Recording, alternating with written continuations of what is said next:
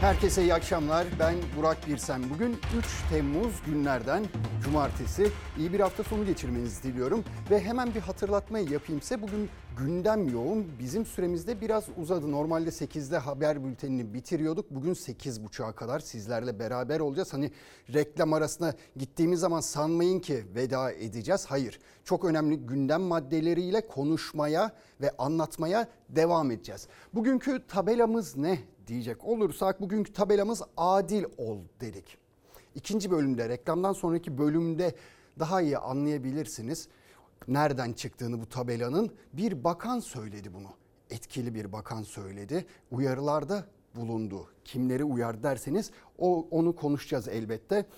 Bugün ilk bölümde nelerden bahsedeceğiz peki? Mesela işte tabii adil ol dediğimizde şu aklınıza geliyor. Etrafınızda herkes adil mi? Yönetenler adil davranıyor mu? Mesela gelir dağıtılırken adil dağıtılıyor mu? Vergi alınırken adil şekilde alınıyor mu? İnsanlar işten çıkartılırken ya da işten işe alınırken adil olunabiliyor mu?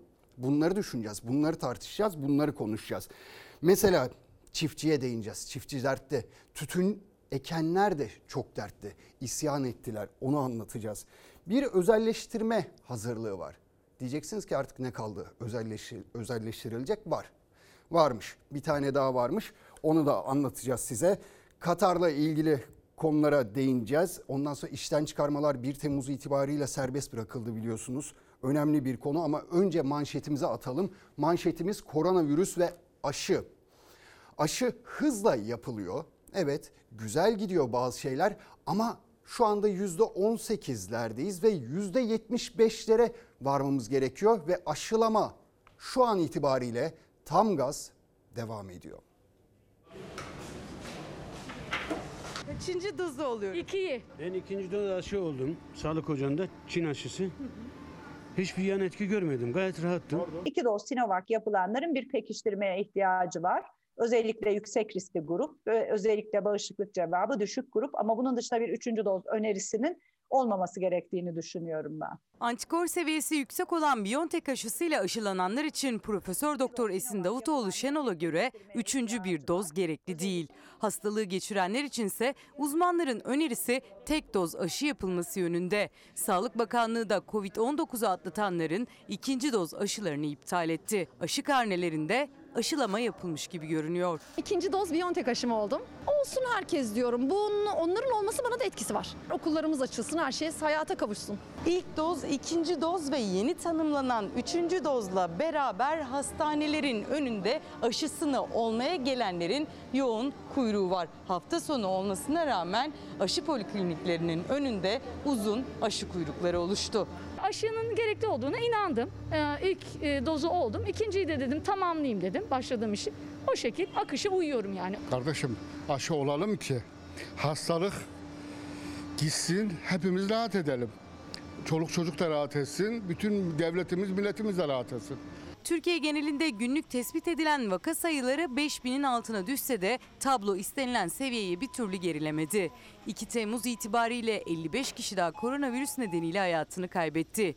Tablonun normale dönmesi için aşılamanın hızlı tamamlanması şart. Son 24 saatte 1 milyondan fazla doz aşılama yapıldıysa da ikinci doz aşıları tamamlandığında delta varyantına karşı rahat bir nefes alacak Türkiye. 81 ilin genelinde 52 milyonu aşkın aşı yapıldı. Aşı yaptırmaktan çekinenler içinse aşı tecrübesini yaşayanlar anlattı. Aşı olmaktan çekinenler var bir de. Çekinip de neyine? Hayatımızı yaşamayacağız. Mahkum gibi devamlı bağlayacağız. Aşı olacağız ki herkes iyi olacak.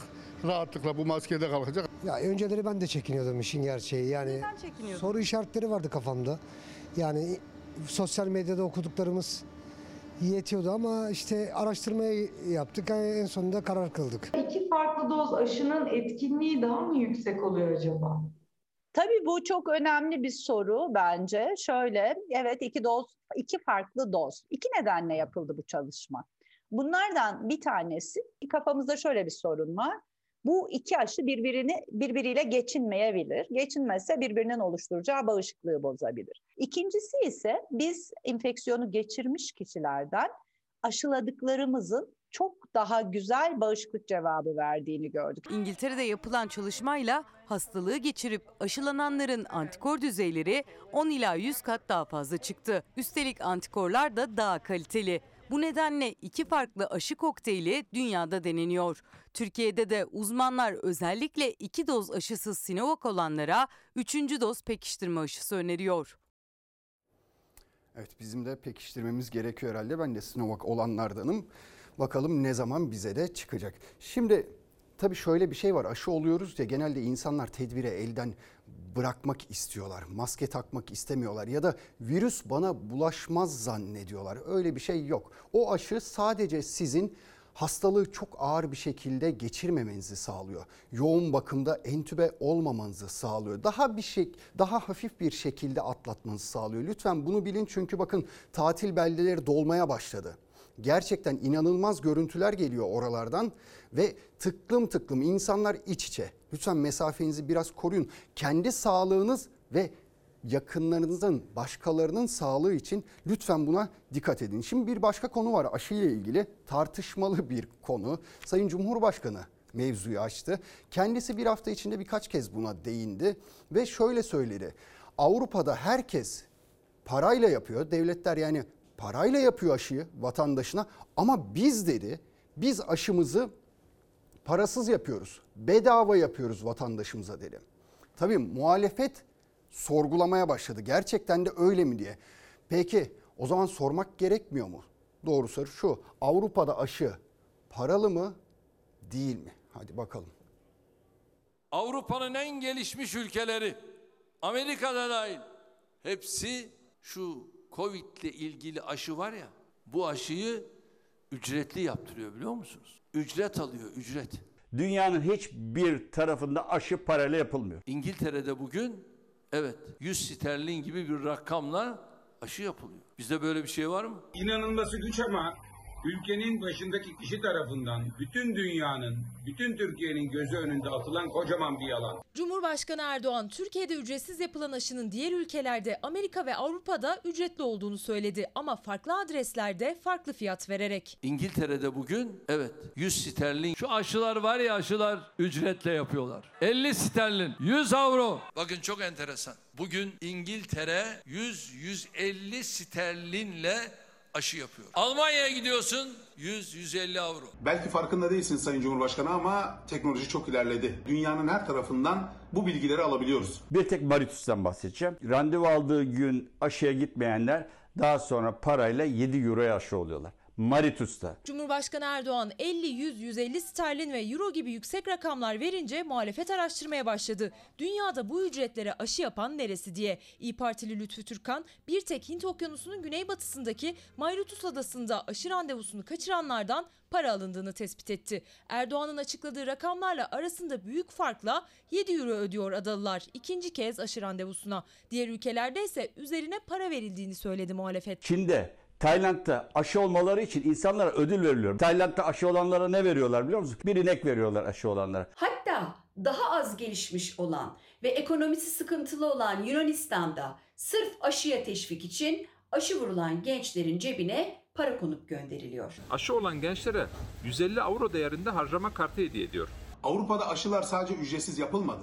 Hem de oldukça erken bir dönemde yapıldı. Koruyuculuğu ve güvenilirliği tartışmalı olan Çin Sinovac aşısı tek alternatif olarak vatandaşlara sunulmadı. Aşılar var ya aşılar bu aşıları ücretle yapıyorlar. Ve bize nasihat ettiler. Ya böyle de olmaz. Belli bir bedel alın. Hayır. Yoksa siz aşıyı ücretli yapacaksınız, onun yolunu mu aramaya çalışıyorsunuz? Muhalefet Erdoğan'ın aksine parayla aşı yapan ülke bulamadı. Aşı tartışmasında başlıklar çoğaldı. Avrupa'da aşının ücretli, Türkiye'de ise ücretsiz olduğu iddiası suçluluk psikolojisinin sonucudur. Çünkü koronavirüs salgınında hükümet çuvalladı. Bu at yalanı, dönelim sayalım inananı, beni bana yakın televizyondan izleyen insanları kandırırım, geri kalanda nasıl sesini duyuramaz diye kendisine siyasi bir ranta çevirmeye çalışıyor.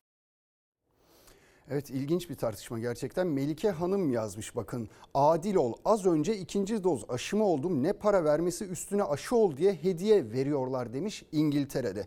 Açıkçası bunu açıklayan herhangi bir ülke yok. Yani biz aşıyı parayla vatandaşımıza yapıyoruz diyen bir ülke yok. Aksine mesela Yunanistan'da ne kadardı? Ha, 150 euro aşı olanlara 150 euro para veriyorlar. Teşvik var. Yani bazı ülkelerde para veriliyor. Bazı ülkeler aşı olan insanları tatile gönderiyor. Vatandaşların tatile gönderiyor.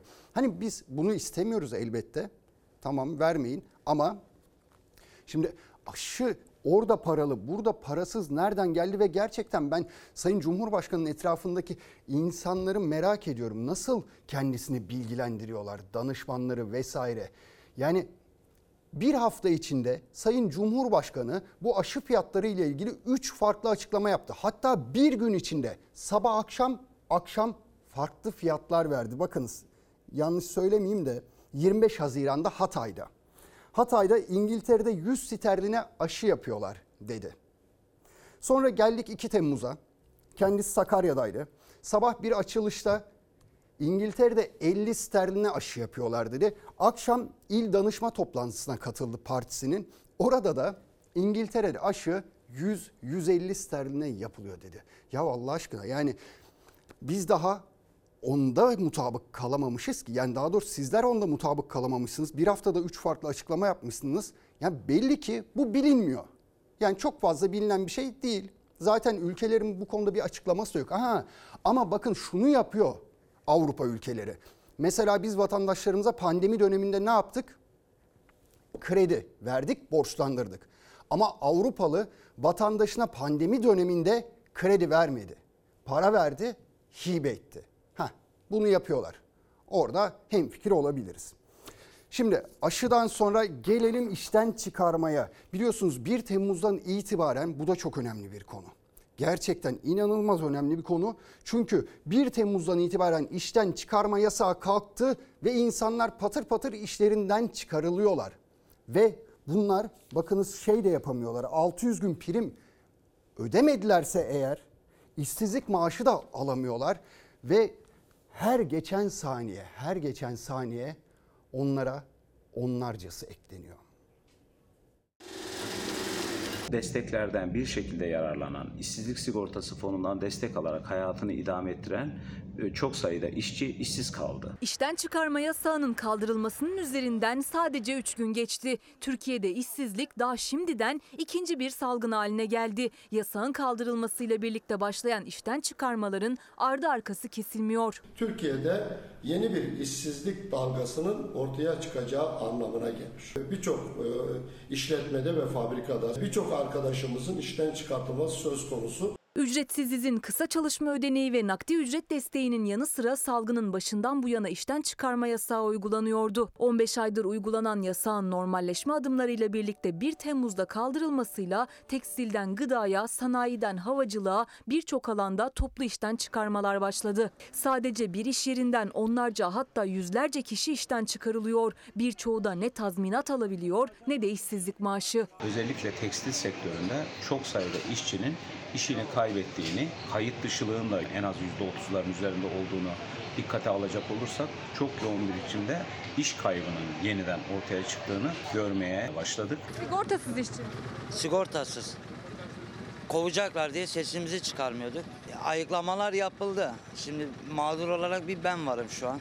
Yani ben de çıkarıldım. İki tane arkadaşım çıkarıldı. Artı çocukları olan insanlar da çıkarıldı. Salgının en fazla etkilediği sektörlerden biri havacılık. Havacılık firmaları gelirlerinin büyük bir kısmını kaybedince çalışanlar işsiz kalma tehlikesiyle karşı karşıya kaldı. Güvenceleri işten çıkarma yasağının olmasıydı. Yasak kaldırılır kaldırılmaz Türk Hava Yolları'ndan 2500 çalışanın işten çıkarıldığı iddiası yayıldı. Türk Hava Yolları o iddiaları yalanladı. Kurum yetkili sendikayla arasında imzalanan protokolü kabul etmeyen 24 çalışanın iş akdinin sonlandırıldığını açıkladı. İmzalamayan 24 kişi diyor da o öyle değil. Sen usulsüz bir yöntem tercih ediyorsun. İşçiyi sıkıştırmak için. Yanında senin e, kendi sendikan var. işverenin sendikası. Bir uçak bakım ve onarım şirketi de 140 çalışanıyla yollarını ayırdı. Türkiye'de havacılık sektörü çalışanları işler acısı durumda. Uçmayan, uçakları yerde olan şirketlerin de ne olacağı belli değil.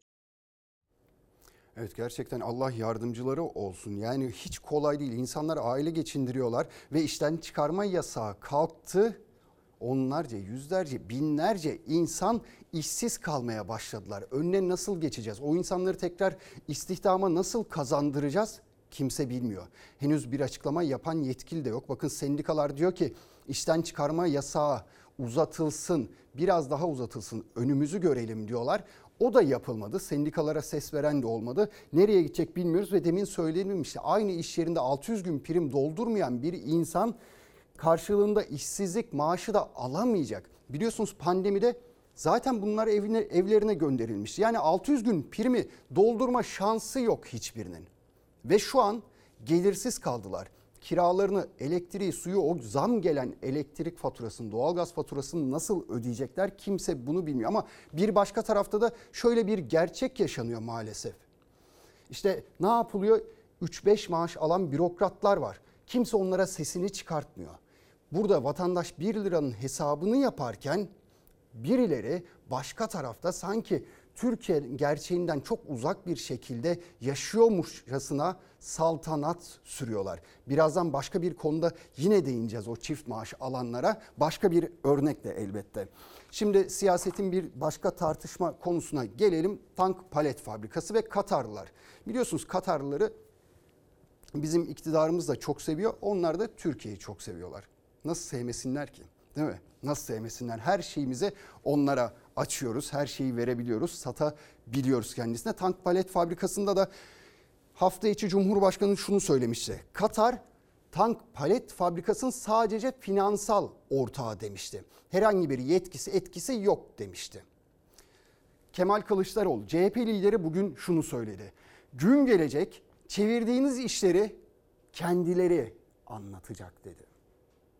O tank palet fabrikasını söke söke Katarlardan alıp şanlı ordumuza vereceğiz. Hani diyorlar ya Katar, Katar, Katar. Evet Katar buranın finansal ortağıdır yüzde 49'uyla. Yüzde 51 Türk ortaklara aittir. Erdoğan tek bir kuruş almadan peşkeş çektiğin tank palet fabrikasında algı toparlamaya girişmişsin. Gün gelecek senin o Katarlı ortakların çevirdiğiniz tüm işleri kendileri anlatacaklar. Bunu biliyorsun değil mi? Katar düellosu büyüdü. Sakarya Arifiye'deki tank paleti fabrikası ile ilgili Erdoğan, Katar Finansal Ortak Yönetim Türk ortaktı dedi. Kılıçdaroğlu jet yanıt verdi. Algı yapmakla suçladı. Gün gelecek Katarlı ortakların konuşacak diyerek. Fabrikanın işletmesini yürüten firma Türk firmasıdır. Firmanın yabancı ortağı sadece finansal ortaktır. Ya bu milleti kendine güldürme. Ne demek finansal ortak? Ortaklık, ahbap ortaklığı olmaz. Parayla olur, parayla. Kaç para verdiler Ethem Sancağı biliyor musun? 300 milyon dolar. 4 yıldır siyasetin özelleştirme tartışmalarının en sıcak başlığı tank paleti fabrikası ve Katar ortaklığı. BMC'nin 25 yılına işletmesini aldığı fabrikada Türk ortak Ethem Sancak gitti, yerine Fuat Tosyalı geldi. Ama Katar ortaklığı üzerindeki tartışma yeni iddialarla daha da alevlendi. Devraldığımız bir şey yok. Şey orada da yanıltıyor, yanıltılıyor toplum. 25 yıllığına 25 devralmadınız mı? Hayır, kiraladık. BMC defansta hiçbir Katarlı'nın dahli yok. BMC'nin içinde finansal ortak olarak bir tane Katarlı var. O Ethem Sancak senin bilgin dahilinde tam 480 milyon dolara Tosyalılara devretti. Cebine parayı koydu, ortadan kayboldu. Ethem Sancak nerede? Yok. Tank nerede? Tank. O da yok. Silahlı kuvvetlerden bir an önce tank istiyoruz dediler. 24 ayda yapabilmemiz için Arifiye'nin imkanlarından yararlanma ihtiyacı çıktı. İlk Altay tankı 18 ay sonra Kara Kuvvetleri Komutanlığı'na teslim edilecek hayırlı olsun. Nerede tank? Ya bari bir oyuncak tank alsalar. Gençlerimize sordum. Dedim ne zaman bitiriyoruz bu işi? En kısa zamanda diyorlar. Dedim ki 2023'ün başında bunu yetiştirmeye var mıyız? Aradan geçen yıllarda milli tank Altay'ın yapımı gerçekleşmedi. Erdoğan fabrika ziyaretinde yeni tarih sözü aldı. CHP hem milli tankı soruyor hem de tank paleti fabrikası peşkeş çekildi iddialarının peşini bırakmıyor. Bin yıllık devlet sayende oldu Kataristan. Sen de onun başkanı. Burası tapusu devlettedir. Öyle de kalacaktır. Her kim bu fabrikanın satıldığını hele hele yabancılara satıldığını iddia ediyorsa bilin ki yalan söylüyor. Ne satması? Biz satmaktan hiç bahsetmedik. Biz peşkeş çektiniz dedik peşkeş.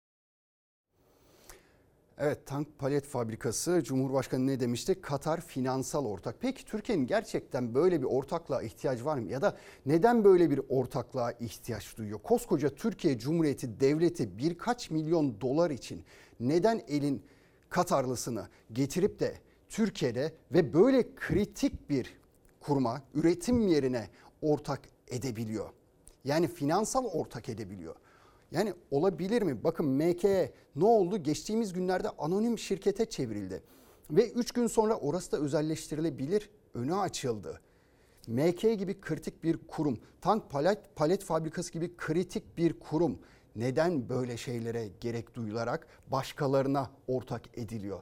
Koskoca Türkiye Cumhuriyeti Devleti bunları neden yapamıyor? Bu konularda neden başarısız oluyor? Aslında yönetenlerin bunun cevabını vermesi lazım başlarını önüne biraz bunu düşünmeleri lazım. Biz nerede hata yapıyoruz? Nerede başarısız ki başkasına muhtaç oluyoruz? Özelleştirmek zorunda kalıyoruz demeleri gerekiyor.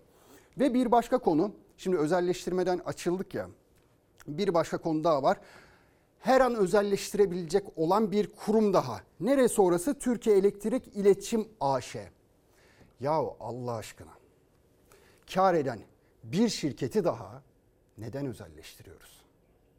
yaklaşık mal varlığı 100 milyar dolarlık TEİAŞ'ı özelleştirmeye kalkıyorsunuz. Ne olacak? Elektrik ucuzlayacak mı? Hayır. Yeni yandaş zenginler yaratılacak. Bu yapılan özelleştirme kararının anlamı tepeden tırnağa hem konut elektriğinin hem de sanayi elektriğinin zamlanması. Mal varlığının yaklaşık 100 milyar dolar olduğu tahmin ediliyor. 2020 yılını 4,6 milyar lira net karla kapattı. Türkiye'nin en büyük 500 şirketi arasında 26. sırada Türkiye Elektrik İletim AŞ TİAŞ. TİAŞ'ta Cumhurbaşkanı Erdoğan'ın imzaladığı kararla özelleştirme kervanına katıldı. Muhalefetten karara tepki birbiri ardına sıralanan sorularla geldi. Bu borçları kapatmak için, bu delikleri kapatmak için özelleştirme kapsamını almak doğru bir karar mıdır? Kamu yararı düşünülmüş müdür? Tekel niteliğinde olan bir şirketi değerlemesi yapılırken hangi kriterler göz önünde alınacaktır? TEİAŞ ülkenin elektrik iletim sistemini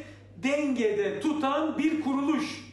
22 bölgeyi tek tek mi satacaksınız? Borsada halka mı arz edeceksiniz? Yoksa yabancılara mı satacaksınız? Cumhurbaşkanının imzasıyla resmi gazetede yayımlanan karara göre TEİAŞ'ın borsada halka arz yöntemiyle özelleştirilmesi planlandı. Muhalefet ise halka arz değil yabancılara kelepir satış olur iddiasında. Halka arz denilse de yabancılara döviz karşılığı blok satış olacağı kesindir. Özelleştirme değil, kelepir satıştır. Halka arz diye çıktı ancak yarın bunun halka arz şeklinde olması mümkün olmadı. Blok satışa gidelim şeklinde bir kararla da karşılaşabiliriz. Bu da çok vahim sonuçlar doğuracaktır. Türkiye'de 22 bölgeye ayrılmış geniş bir coğrafyada elektrik iletim işini yapıyor TİAŞ. Aslında kar amaçlı bir kuruluş değil ama buna rağmen 2019'u 2,1, 2020'yi 4,6 milyar liralık karla kapattı. TİAŞ'ın özelleştirme gerekçesini merak eden muhalefet iktidara satılınca elektrik mi ucuzlayacak sorusunu sordu. 8 yıl önce elektrik dağıtımını özelleştirmelerini bitirdiğinizde elektrik ucuzlayacak dediniz. Elektrik ucuzladı mı? Vatandaşın elektrik faturası tam iki buçuk kat arttı. Karartılan faturalardaki dağıtım bedeli de üç buçuk kat arttı. Burası halka arz edilirse alana bir takım temettünün verilmesi lazım. Yani bir gelirin ortaya çıkması lazım. Bu gelir de ancak e, zamla olur. Karara göre elektrik iletim sisteminin bel kemiği olarak kabul edilen TEİAŞ'ın 31 Aralık 2022'ye kadar özelleştirme takvimi tamamlanmış olacak. Karar duyulur duyulmaz ilk tepkiler yabancıya peşkeş, elektriğe zam, ortak paydasında birleşti. Atadan, dededen kalan gümüşleri özelleştirme diyerek 62 milyar dolara sattılar stratejik öneme haiz olan ve doğal tekel niteliğinde olan iletim hatlarının özelleştirilmesi bu memlekette yapılacak en büyük kötülüktür. Tepkiler, sorular ve uyarılar arasında gözler iktidar cephesinde. Evet bu özelleştirmeler yapılırken bazı kamu kuruluşları anonim şirket haline getirilirken genelde aynı şeyler söyleniyor. Ne diyor işte teknolojik yenileme ondan sonra verimliği arttırmak nedeniyle bunlara girişiyoruz. Bunları yap- yapıyoruz ve yine aynı soruya gelmiyor muyuz? Koskoca Türkiye Cumhuriyeti Devleti bunların verimliğini artıramıyor mu? Yani o kafa yapısında, o tecrübede hiç mi insan yok Türkiye'de özelleştirmek zorunda kalıyoruz bunu. Ve bakınız hani verimliliği arttırmak diyorsunuz ya. Ya orada da yanılıyorsunuz aslında. MKE bu yılki kar geçen yılki karı 780 milyon lira kar etmiş ve siz anonim şirket haline getirip özelleştirilmesinin önünü açıyorsunuz. Şimdi bahsettiğimiz bakın Türkiye Elektrik İletişim AŞ 2020 yılında 14,9 milyar lira kar etmiş. 15 milyar lira. Ya bu şirketin daha fazla verimliğe ihtiyacı elbette olabilir ama bu kadar kar eden bir şirket neden özelleştirilsin? Ve bundan tam 8 yıl önce aynı şirketin siz dağıtım hakkını özelleştirmiştiniz. Dağıtım bölümünü özelleştirmiştiniz 8 yıl önce. Ve o zaman ne dediniz? Elektrik faturaları bundan sonra düşecek. Ey vatandaş rahat olun. İçiniz rahat olsun demiştiniz. Ben size bir rakam vereyim. TÜİK'in rakamı. Başka yerden de bulmadım. Şöyle diyor. 2012-17'yi kapsayan 5 yıllık dönemde elektrik fiyatlarına %21 zam yapıldı. Hani o 8 yıl önceden bahsettim ya siz elektrik fiyatları düşecek demiştiniz. O dönemde %21 zam yapılmış. 2018'den bu yana ne kadar zam yapılmış peki yine TÜİK verilerine göre hesaplanmış bunlar. %122 civarında zam yapılmış. Allah aşkına el insaf biraz elinizi vicdanınıza koymak gerekiyor. Şimdi sokağın nabzını da bir tutalım. İşte böyle özelleştirmelerden vesaireden işten çıkarmalardan bahsederken sokaktaki insanlar da dertli ve bir hanımefendi, bir yurttaş. Bakınız bugün siyasileri karşısında gördüğünde iş başvurusu yaptığını anlattı ama nasıl bir cevap aldı biliyor musunuz? İş başvurusu yaptığında.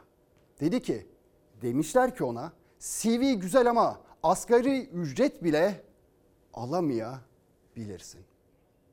Üç gündür siftah etmiyorum. Kapatmayı düşünüyorum artık. Bu dayanacak esnafın gücü kalmıyor. Şu an gerçekten can çekişiyoruz yani. Kiramı 6 aydır veremedim. Dükkan sahibi yarın beni kapının ağzına koyar. Siftahsız geçen günler kapanma noktasına gelen ekmek teknesi, kira, faturalar, krediler derken biriken borçlar esnafın boyunu aştı. Esnaf yaşadığı sıkıntıyı bu sözlerle dile getirdi. Kiramızı, elektriğimizi, sobacımızı bilmem neyimizi ödemekte zaten zorlanıyoruz. Neredeyse kapatma derecesine geldik. Kim büyüyor? Kimin ekonomisi büyüyor? Bu büyüyen ekonomi kimin ekonomisidir? Bizimki büyümüyor, giderek küçülüyor. Muhalefet kurmayları Türkiye'nin dört bir yanında. Sivas'tan Ankara'ya, Sakarya'dan Antalya'ya. Esnafı, vatandaşı, karşısında vekilleri gören içini döktü. İyi Partili Ümit Dikbayır da Ankara Etimeskut'ta bir pazarı dolaştığı sırada iki üniversite mezunu işsiz bir annenin söyledikleri ekonominin, işsizliğin gerçek resmi gibiydi. Ege Üniversitesi Moleküler Genetik mezunuyum. 2006 mezunuyum. Aynı zamanda iki yıllık tekrar bir adalet okudum. Aynı zamanda iş güvenliği uzmanıyım. Giremedim gerçekten. Gittiğim her yer bana diyor ki CV'nin o kadar güzel ki diyor. Sen diyor bu paraya çalışmazsın. Ya çalışırım. Ben artık yani 100 lira 200 lira hesap etmiyorum ki. Ben asgari ücrete de çalışıp bu duruma geldim. Beni bir yerde gerçekten işe ihtiyacım var. Verilmek üzereyim çünkü. Terzi, telefoncu, nakliyeci, çiftçi, besici. Uğraşlar farklı olsa da dertler aynı. Ben Sakarya'dayım. 53 yaşındayım. 53 seneden buradayım. 45 kilometre denizimiz var. Ben daha bir kere oraya gitmiyorum daha. Bir teneke yağ bitiren adam gidiyor bir teneke yağ almaya çaktırmadan marketler 5 lira 10 lira 5 lira 10 lira koymuş üstüne. Al elektriğe doğalgaza da zam geldi şimdi %15. Abi bir kükreyelim abi. Ama masaya bir yumruk vur. Yem geçen sene 80-90 liraydı şu an 160-170 lira. Maliyetler yüksek, malımız para gitmiyor, kurbanlıklarımız hep elimizde kaldı. Bir kamyon mal getirdim bir tane satamadım. Ben altıma lastik alamıyorum. Bak ayakkabım yok, pantolonum yok. Bu ne ya?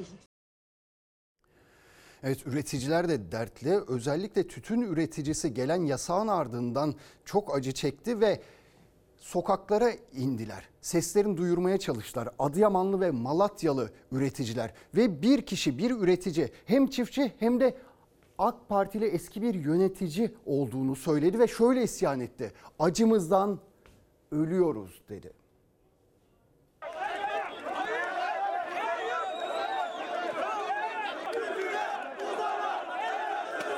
Ben AK Parti Ercümanıyım. Tamam. Ben AK Parti Ercümanıyım. Hepimiz acımızdan ölüyoruz. Yetkisiz tütün satışı yasağı tütüncüleri ayağa kaldırdı. Siyasetin peşinde değiliz. Biz ekmek davası peşindeyiz.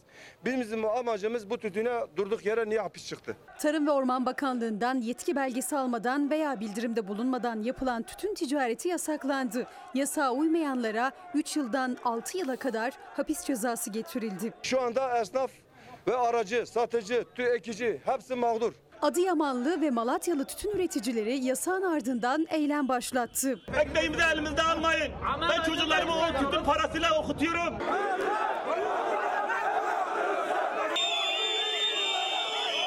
Devam edeceğiz tabii. Kalabalık halde Adıyaman valiliğine yürüyen tütüncülerle polis arasında kısa süreli gerginlik yaşandı. Dağılmadığınız takdirde müdahale edilecektir. Bu yolu açalım. Bu yolu Adıyamanlı bir üretici ise AK Parti encümeni olduğunu söyledi. Kararın iptalini istedi. Hepimiz acımızda ölüyoruz. Ben kendim de AK Parti encümanıyım. Gelsin bir çare bulsun. Adıyaman valisi Mahmut Çuhadar tütüncülere çözüm sözü verdi. Tütün konusunda sahipsiz değilsiniz. Bu işlem çözülecek, çözülecek, çözülecek. Bir grup üretici de Çelikan'dan Malatya'ya giden karayolunu 2 saat boyunca trafiğe kapattı. Türkiye Cumhuriyeti Devleti bir hukuk devletidir. Tütünün üretiminden satımına kadar da bir yasal düzenlemenin olması gerekir. Tütüncüler AK Parti Malatya Milletvekili Öznur Çalık'la görüştükten sonra dağıldı ama gece yine aynı noktada toplandı. CHP Adıyaman Milletvekili Abdurrahman Tutdere de destek verdi üreticilere. Mağduriyet Türkiye'nin her tarafında var. Telefonlarımız susmuyor. Gelin şu zulüm yasasını erteleyelim. Hep beraber mücadele edelim. Şimdi kısa bir reklam arası vereceğiz ama reklamlardan sonra tekrar beraber olacağız haberlerimizde. 20.30'a kadar da haber bültenimiz devam edeceğiz. Ekonomiyi, çiftçiyi, adaleti ve başka şeyleri konuşmaya devam edeceğiz. Yeniden merhaba haberlere kaldığımız yerden devam ediyoruz. Saat 20.30'a kadar birlikteyiz bu akşam ve şimdiki haberimiz ilk haberimiz Kanal İstanbul olacak. Biliyorsunuz geçen hafta neydi tartışma söke söke alırlar. Öbür tarafta dedi ki söke söke alamazlar. Onu tartıştık geçen hafta bir hafta boyunca. Dün de iki lider Recep Tayyip Erdoğan'la Cumhurbaşkanı Erdoğan'la İyi Parti Genel Başkanı Sayın Meral Akşener ikisi de farklı kanallarda aynı anda yayına katıldılar ve konuştular. Cumhurbaşkanı şöyle dedi bu kez. Bu projeyi muhalefetin insafına bırakmıyoruz dedi. Yanıt aynı dakikalarda Meral Akşener'den geldi. O da referandum yap o zaman diye yanıt verdi. Kanal İstanbul'la ilgili bir adım atmamız şart. Ülkemize çağ atlatacak böyle bir projeyi tabii biz muhalefetin insafına bırakamayız. Milletin rızası var mı diyor. Yok. İstanbul'a sorulmuş mu? Hayır. Hadi bakalım Sayın Erdoğan bir referandum yapsın. Kanal İstanbul restleşmesi hız kesmeden devam ediyor. Erdoğan ve Akşener aynı dakikalarda farklı programlarda proje için bu cümleleri kurdular. Erdoğan muhalefetin insafına bırakmayız derken Akşener'den referandum talebi geldi. İnat etti borç alıyor. Alınan borç milletin menfaatine mi kullanılacak yoksa sistemin sürdürülmesi? Sayın Erdoğan'ın kendisinden alınacak söke söke bu iş. Onun için de ayağınızı denk alın. Söke söke sizden bu paraları uluslararası tahkim yoluyla da alırlar. Nereden nereye derdi ya bir ara.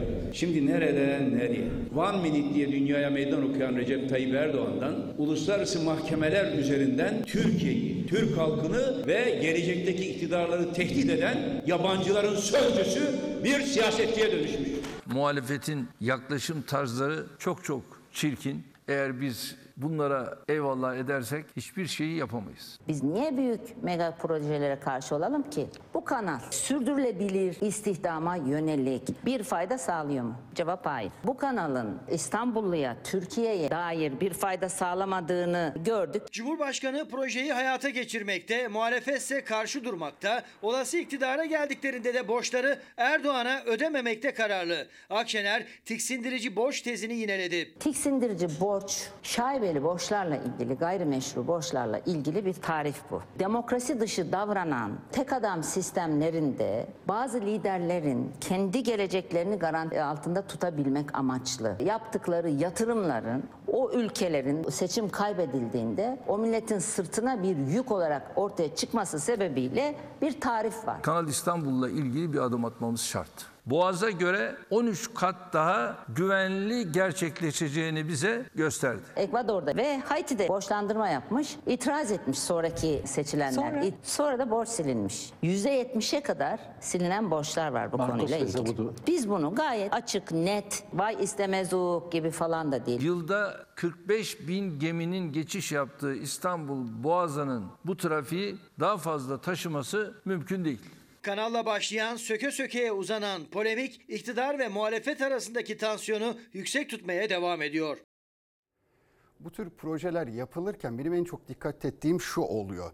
İşte vatandaşın cebinden bir kuruş dahi para çıkmayacak diyorlar. Şimdi Kanal İstanbul için de bunu söylüyorlar ya ne kadar inanmalıyız, nasıl inanmalıyız? Çünkü şöyle bir gerçeklik var. İşte Osman Gazi Köprüsü'nü yaptılar, aynı cümleyi söylediler. Avrasya Tüneli'ni yaptılar, aynı şeyi söylediler. Üçüncü köprüyü yaptılar, Kuzey Marmara Otoyolu'nu yaptılar. Vatandaşın cebinden bir kuruş dahi para çıkmayacak dediler. Yap işlet devletle yapıyoruz dediler. Hepsine yolcu garantisi verdik. İşte araç garantisi verdik. Havalimanları yaptık. Oraya da yolcu garantisi verdik. Hastane yaptık. Oraya da garantiler verdik.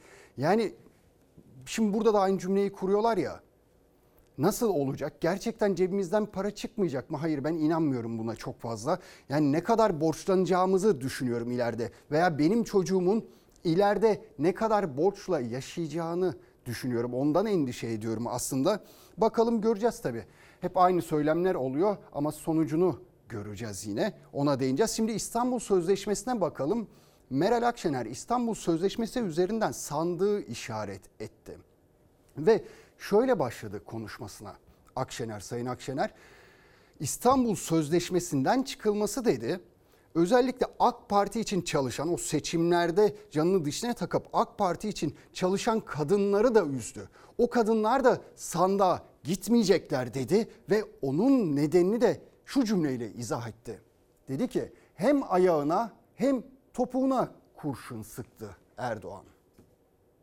Bazı çevreler 1 Temmuz itibariyle resmen çekildiğimiz İstanbul Sözleşmesi'ne kadına yönelik şiddetle mücadelede bir geriye gidiş olarak yansıtmaya çalışıyor. Ayağına kurşun sıktı yalnız. Ayağına kurşun Kurşun sıktı hem de yan topuğuna sıktı. Cumhurbaşkanının kendi imzaladığı İstanbul Sözleşmesi'ni bir gecede feshetmesini böyle yorumladı İYİ Parti lideri Akşener. Her gün kadına şiddet, kadın cinayeti haberinin geldiği Türkiye'nin İstanbul Sözleşmesi'nden çıkmasından sözü seçime getirdi. Bunun özellikle AK Partili kadın seçmeni olumsuz etkileyeceğini iddia etti. Belki de sandığa gitmezler. Gönlünü çok orada bulan bir kadının veya kadınların e, muhtemelen e, gönlü el vermeyebilir bir başka partiye. Kopamadılar, sandığa gitmeyecekler. Bakın ya- yani iddiaya girebiliriz. Bu ülkede ampul patlayacak, güneş doğacak. Bu ara ne diyor? 6 ay sonra diyor seçim var. Biz geliyoruz diyor. Sen bu 6 ay daha çok konuşursun. Bu leblebi çekirdek işi değil. İktidar sandığa gitme günü 2 yıl sonra 2023'te dese de erken seçim Türkiye'nin gündeminden düşmüyor. Bu yüzden ittifaklar arası ilişkilerde partilerin kritik başlığı. İşsizlikten, yoksulluktan kurtulmanın çaresi bir an önce seçime gidip bu iktidardan kurtulmaktır. CHP lideriyle aday konusunda konuştunuz mu? İsim Hayır hayır konuştunuz mu? hiçbir şey hiç, hiç konuşmadık. konuşmadınız. Bakın şu ana kadar hiçbir şey konuşmadık. Ne Sayın e, Kılıçdaroğlu'yla, ne Sayın Babacan'la, ne de Sayın e, Davutoğlu'yla gerçekten hiçbir şey konuşmadım. Bizim seçim tarihimiz belli. Haziran 2023. Gerçekten çok seçilmek istiyor. Ama çok zor. Seçilmesi mümkün değil. Matematik uygun değil. Dostlarımızla beraber Türkiye'yi kazanacağız. Kim o? CHP. Elindeki 3-5 belediyenin bile hakkını vermekten aciz bu zihniyetin avara kasnak gibi tekrarlayıp durduğu yalanlara milletimizin karnı toktur. Cumhurbaşkanlığında Sayın Erdoğan karşısında Sayın İmamoğlu'nun da e, Sayın Mansur Yavaş'ın da anketlerde iyi gittiğini görüyoruz. Belediye başkanı olarak ikinci dönem e, kalsınlar diye bir Memnun musunuz diye sorulmuyor. İstemeleri normaldir. Soru şu esas. Cumhur İttifakı kalıcı mı? Cumhur İttifakı bütün gücüyle yoluna devam ediyor. Ben AK Parti ve MHP kitlelerindeki rahatsızlığı görüyorum. Cumhur İttifakı kalıcı olmayabilir. Partimizden ayrılıp partilerini kuranlar var. Biz ne yaptık? Kavga mı ettik? Halk size ne kadar yetki verirse o yetkiyi de ne yaparsınız? Verdiği yetki oranında kullanırsınız. Muhalefet her fırsatta Cumhurbaşkanlığı sistemini değiştirmek için seçime gireceğiz derken bir gencin demokratikleşmede ne durumdayız sorusunu böyle yanıtladı Erdoğan. Seçim 2023'te mi erken mi? Tartışma liderlerin sıcak başlığı. Y- 25 kişinin hayatını kaybettiği Çorlu tren kazasını elbette hatırlayacaksınızdır. Çok canlar yanmıştı. 8 Temmuz yıl dönümü o kazanın, acının yıl dönümü ve bugüne kadar ne oldu derseniz üst düzey sorunlar hakkında herhangi bir işlem yapılmadı. Yargı önüne çıkmadılar. Ama ne oldu? Oğlunu Arda'yı o kazada kaybeden Mısra Öz vardı. Mısra anne vardı. Tam 3 yılda dördüncü kez soruşturma başlatıldı hakkında.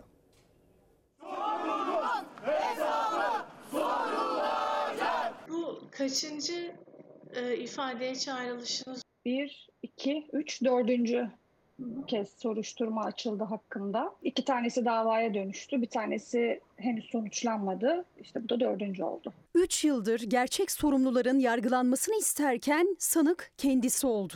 Çorlu tren kazasında 9 yaşındaki evladını Oğuz Arda'yı kaybeden anne Mısra Öz hakkında bir soruşturma daha açıldı. Çorlu'nun 6. duruşması sırasında benim o anki öfkemle e, işte beddua etmem, öfkemle sarf ettiğim bir takım sözleri e, kayıt altına almışlar ve soruşturma başlatmışlar hakkımda. Bunun hani tam da 8 Temmuz'dan e, bir hafta öncesine denk gelmiş olması da e, bizim için ayrıca üzücü, hayal kırıklığı yaşatan bir durum oldu. Hepsi üç maymunu oynuyorlar. Adalet mi var adalet mi? Çorlu Sarılar'da 8 Temmuz 2018'de 25 can alınmayan önlem ve ihmaller yüzünden yitip gitti. Görülen son duruşmada da facianın sorumlusu sadece alt düzeyden 4 demir yolu işçisi sanık olarak heyetin karşısına çıktı. En altta çalışan dört tane memura e, atfedilebilecek kadar basit bir olay değil Çorlu katliamı. Ben en başında söylediğim sözü hala söylüyorum. Bana açılan soruşturmalar, davalar, aldığım cezalar beni yolumdan geri döndüremez ya da benim kaybedecek hiçbir şeyim yok. Çünkü ben bu hayatta oğlumu, canımı, evladımı kaybettim. Oğlunu ve eski eşini o kazada kaybeden Mısra Öz bir kez daha ifade verecek emniyette. Aslında ifadeye çağrılan sadece o da değil. Bizleri takip eden, destek veren insanları da bu şekilde soruşturmalar başlatarak korkutmaya çalışıyorlar. Ee, bu desteği, bu direnci kırmaya çalışıyorlar. Ben dün bir kez daha e, şahit oldum. Bir kişi daha Twitter'dan yazdı. Mısra Öz'ün tweetini retweet yaptığım için ya da Mısra Öz'ün e, tweetinin altına yorum yazdığım için e, dava açıldı diye. E, çok utanç verici. 25 can için görülen davanın son duruşmasındaysa yeni bilirkişi raporuyla adalet arayan aileler için kaybettikleri umut ışığı yeniden yandı. Üniversitelerden bağımsız uzmanların oluşturduğu raporda kusurlar ayan beyan ortaya serildi. Olması gereken objektif bilirkişi raporlarıyla e, yeniden bir iddianame hazırlanacak ve duruşmalar başlayacak. İncelemelere göre kusurlu olduğu raporlara bile geçmeyen menfezde yaşanmıştı kaza. İddiaya göre ise aynı hat üzerinde kusurlu ve ihmale yol açacak menfezler hali hazırda öylece duruyor. Ancak salgın nedeniyle seferleri durdurulan uzun köprü Halkalı hattı yeniden yolcu almaya başladı. 3 yıl geçti ve gerçekten hani sorumlular yöneticiler, yönetici bazında sorumlular yargı önüne henüz çıkmadılar ve bir annenin isyanı var işte. Ve benzer isyanları gün aşırı neredeyse sizlere ekranlarınıza getiriyoruz. Kimi zaman bir annenin, kimi zaman bir babanın, bazen bir rüşvet iddiası ortaya atılıyor. Bazen yolsuzluk iddiaları ayyuka çıkıyor ve bazen tabii ihaleler, karşılıksız ihaleler verildiği iddialarını gündeme taşıyorlar. Onlar gündemimize yer ediyor ve geçen hafta çok önemli iki isim iki açıklama yaptı peş peşe. İşte adil ol derken buradan çıkmıştı tabelamız. Adil olmak gerekiyor ve özellikle de adalet dağıtanların adil olması gerekiyor. Adaleti onlar sağlıyorlar çünkü hakimler, savcılar sağlıyorlar. Onların adil olması gerekiyor. Bakınız önce Zühtü Arslan konuştu. Anayasa Mahkemesi Başkanı şu cümleyi kurdu. Mahkemelerin adalet arayışına cevap veremediği yerde hukuk dışı arayışlar ortaya çıkar dedi. Durduk oturduk yere kurulmuyor bu cümleler. Demek ki bir şeylerden rahatsız olmuş kendisi. Arkasından hemen arkasından bu sefer Adalet Bakanı Abdülhamit Gül bir açıklama yaptı. O da dedi ki dünyada adil olmaktan daha değerli bir şey yok. Hiç kimsenin dünya dosyanıza, aklınıza ve vicdanınıza tesir etmesine asla müsaade etmeyin. Adil olmak gerekiyor, adalet sağlamak gerekiyor. Adalet ve hukuk temeli üzerinde kurulmazsa hiçbir şey olmaz, yıkılır. Tabanımızı güçlü tutmamız gerekiyor ve bu Türkiye'nin geleceğini etkileyecek ve iki önemli isim duydukları endişeyi böyle dile getiriyorlar. Adil olmamız gerekiyor. Şimdi aile hekimlerine gideceğiz. Aile hekimleri biliyorsunuz önemli işler yapıyorlar özellikle de salgın döneminde ama kendileri sansürlendi. Konuşmaları yasaklandı. Geçen hafta Sağlık Müdürlüğü'nün biz aile hekimlerine dağıtmış olduğu maskenin kalitesiz olduğunu söylediğim için e, ve bu da basında haber olduğu için hakkımda bir soruşturma açıldı. Soruşturmanın sebebi buydu. Şimdi bir de soruşturma açıldığını duyurmak için yaptığı basın açıklaması nedeniyle 50 ceza puanı dağılacak. Aile hekimliği sözleşmesi tehlikeye girecek. Şimdi konuştuğum için tabii ki ayrı bir soruşturma açabilirler. Böyle bir hakları var. Daha önce de baskılarla karşılaştık. Daha önce de iş tehditleriyle karşılaştık. Daha önce de ceza puanlarıyla karşılaştık. O zaman ne yaptıysak bugün de onu yapmaya devam edeceğiz. Türkiye Fox Haber'den öğrenmişti. 1 Temmuz itibariyle aile sağlığı merkezinde çalışan sağlıkçıların basına bilgi vermeleri de demeç vermeleri de yasak. Üstelik herhangi bir sorunu sosyal medya üzerinden yayınlar veya duyururlarsa da 50 ceza puan alacaklar.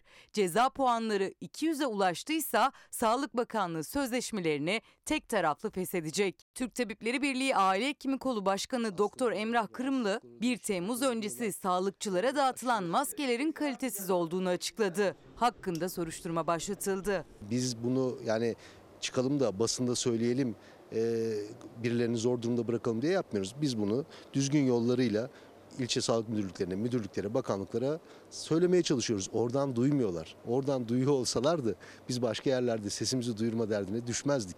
Salgının başından bu yana toplum sağlığı için canla başla çalışan sağlıkçılar emeklerinin karşılığı ek ödeme ya da prim beklerken gelen cezalandırma yöntemleriyle mücadele etmek zorunda bırakılıyor. Doktor Emrah Kırımlı eğer bir açıklama üstüne bir de sosyal medya paylaşımı daha yaparsa aile hekimi olarak çalışamayacak. Bunu söylememizi engelleyemezler çünkü bu bizim e, mesleğimizin, ettiğimiz yeminin, işimizin temeli. E, bundan vazgeçeceksek bu ülkenin sağlığından vazgeçeceğiz, işimizden vazgeçeceğiz anlamına geliyor. Oradaki yanlış politikalarını gizlemek için bizi susturmaya çalışıyorlar. Yapmak istedikleri o.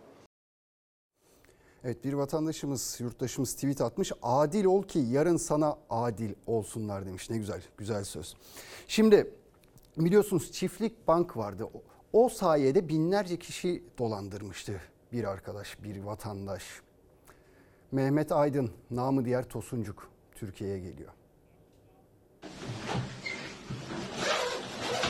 İşte yıllar sonraki ilk görüntüsü. Bu kez lüks hayat videosu değil. Polisler üzerini ararken Çiftlik Bank'ın dolandırıcılık suçundan kırmızı bültenle aranan sahibi Tosuncuk lakaplı Mehmet Aydın teslim olmuştu. İçişleri Bakanlığı Sözcüsü İsmail Çataklı, Mehmet Aydın'ın sabah 9.50 sıralarında Türkiye'ye getirilmek üzere Brezilya'dan yola çıkarıldığını açıkladı. CHP Grup Başkan Vekili Engin Özkoç ise kırmızı bültenle aranan Mehmet Aydın'ın yakalanamadığına, kendisinin teslim olduğuna vurgu yaptı. Süleyman Soylu'yu Tosuncuk lakaplı Mehmet Aydın'ı yakalayıp Türkiye'ye getirdiği için kutluyorum. 77.843 bin kişiyi dolandırıp milyon dolarlarla yurt dışına kaçtığı iddia edilen Mehmet Aydın kendisinin de mağdur olduğunu iddia etti, teslim oldu. Yurt dışındaki lüks hayatını paylaşmaktan çekinmemişti Tosuncuk lakaplı Mehmet Aydın. 2018 yılından bu yana Interpol'ün en çok arananlar listesindeydi ama ne gelen vardı ne de giden. Ellerindeki parayı çiftlik banka yatırıp mağdur olan binlerce kişi onun lüks içinde geçen hayatını seyretmekten başka bir şey yapamıyordu. Aydın'ın kripto para borsasında parasına para kattığı da iddia ediliyordu. Sizler gibi ben de mağdur oldum. Mağduriyetleri gidermek adına Yurt dışında bulunduğum süre boyunca elimden geleni yaptım. Bir video ile çıktı ortaya Mehmet Aydın. Elinde hazır metni okurken kendisinin de mağdur edildiğini, teslim olacağını açıklıyordu. Brezilya'da Türk konsolosluğuna gitti. Bu sabahsa polisler teslim aldı Aydın'ı. Tosuncuk lakaplı Aydın'ın akşam 22.30'da Türkiye'de olması bekleniyor. Havalimanında gözaltına alınacak ve İstanbul Anadolu Cumhuriyet Başsavcılığına götürülecek. İlk ifadesinin ardından mahkemeye sevk edilip tutuklanması bekleniyor. Evet şimdi benim hikayem var sırada. Sizi Mersin'e bir kooperatife götüreceğim. 1936 senesinde Atatürk o ko- kooperatifin ilk üyesiydi.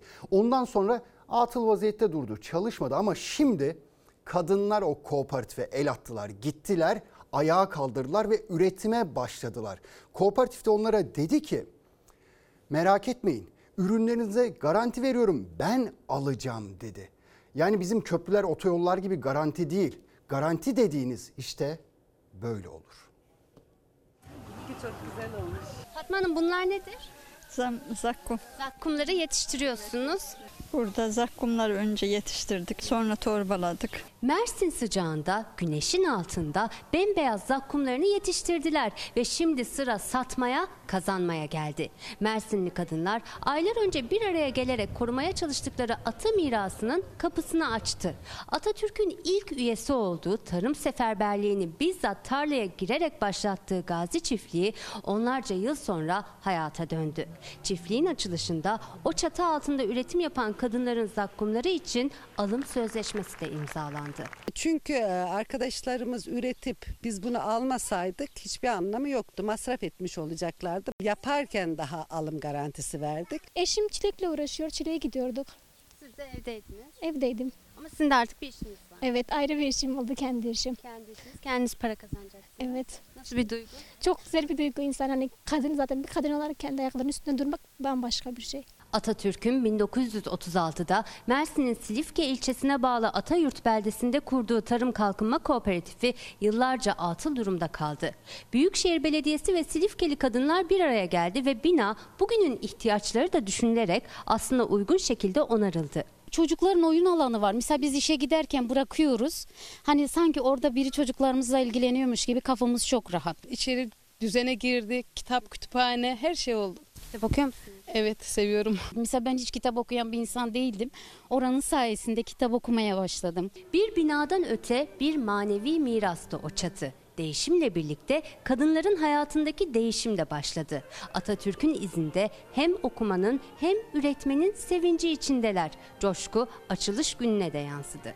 Atatürk e, rahmetli ilk kooperatifçiliği biliyorsunuz.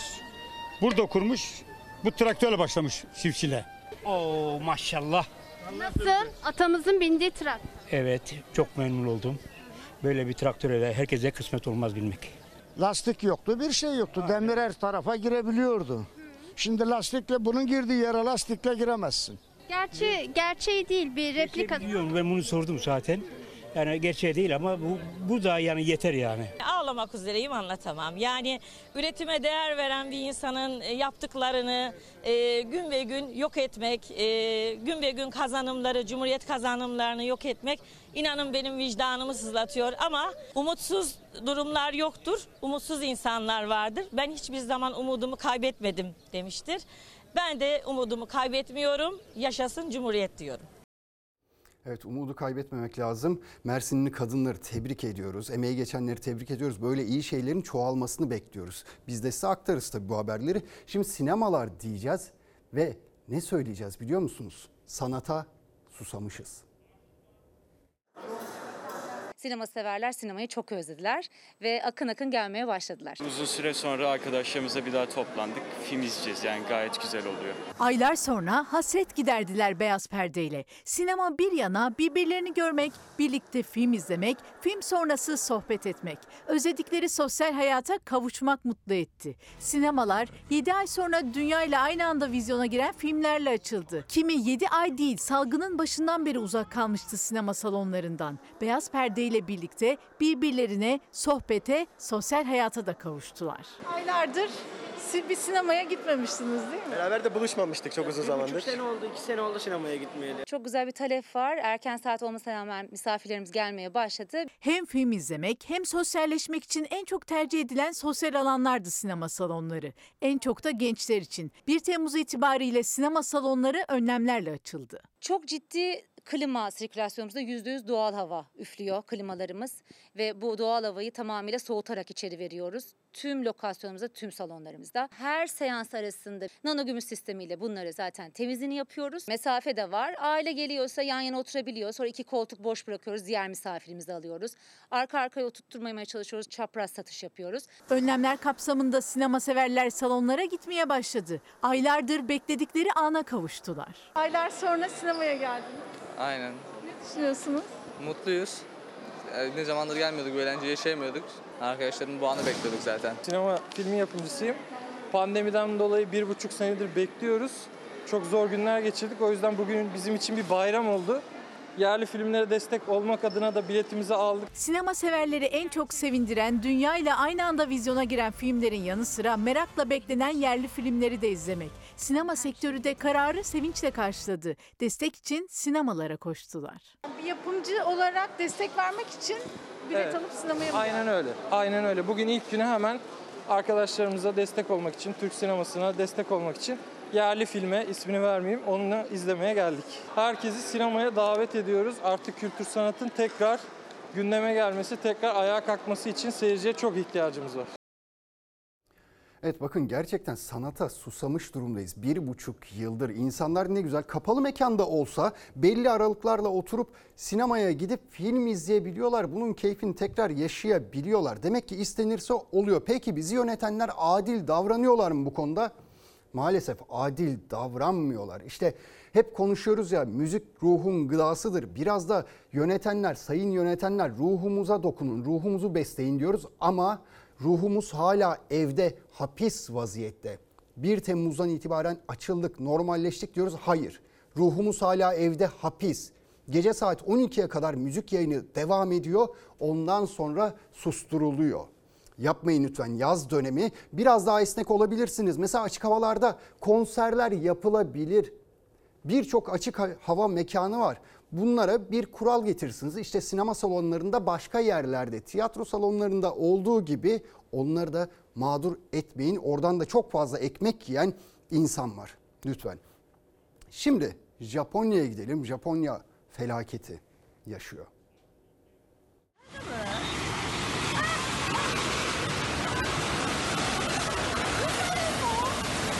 Tsunami gibi oldu heyelan. Balçık şeklindeki toprak evleri önüne katarak ilerledi. Dehşet veren afette en az 20 kişi kayıp, binlerce ev tahliye edildi.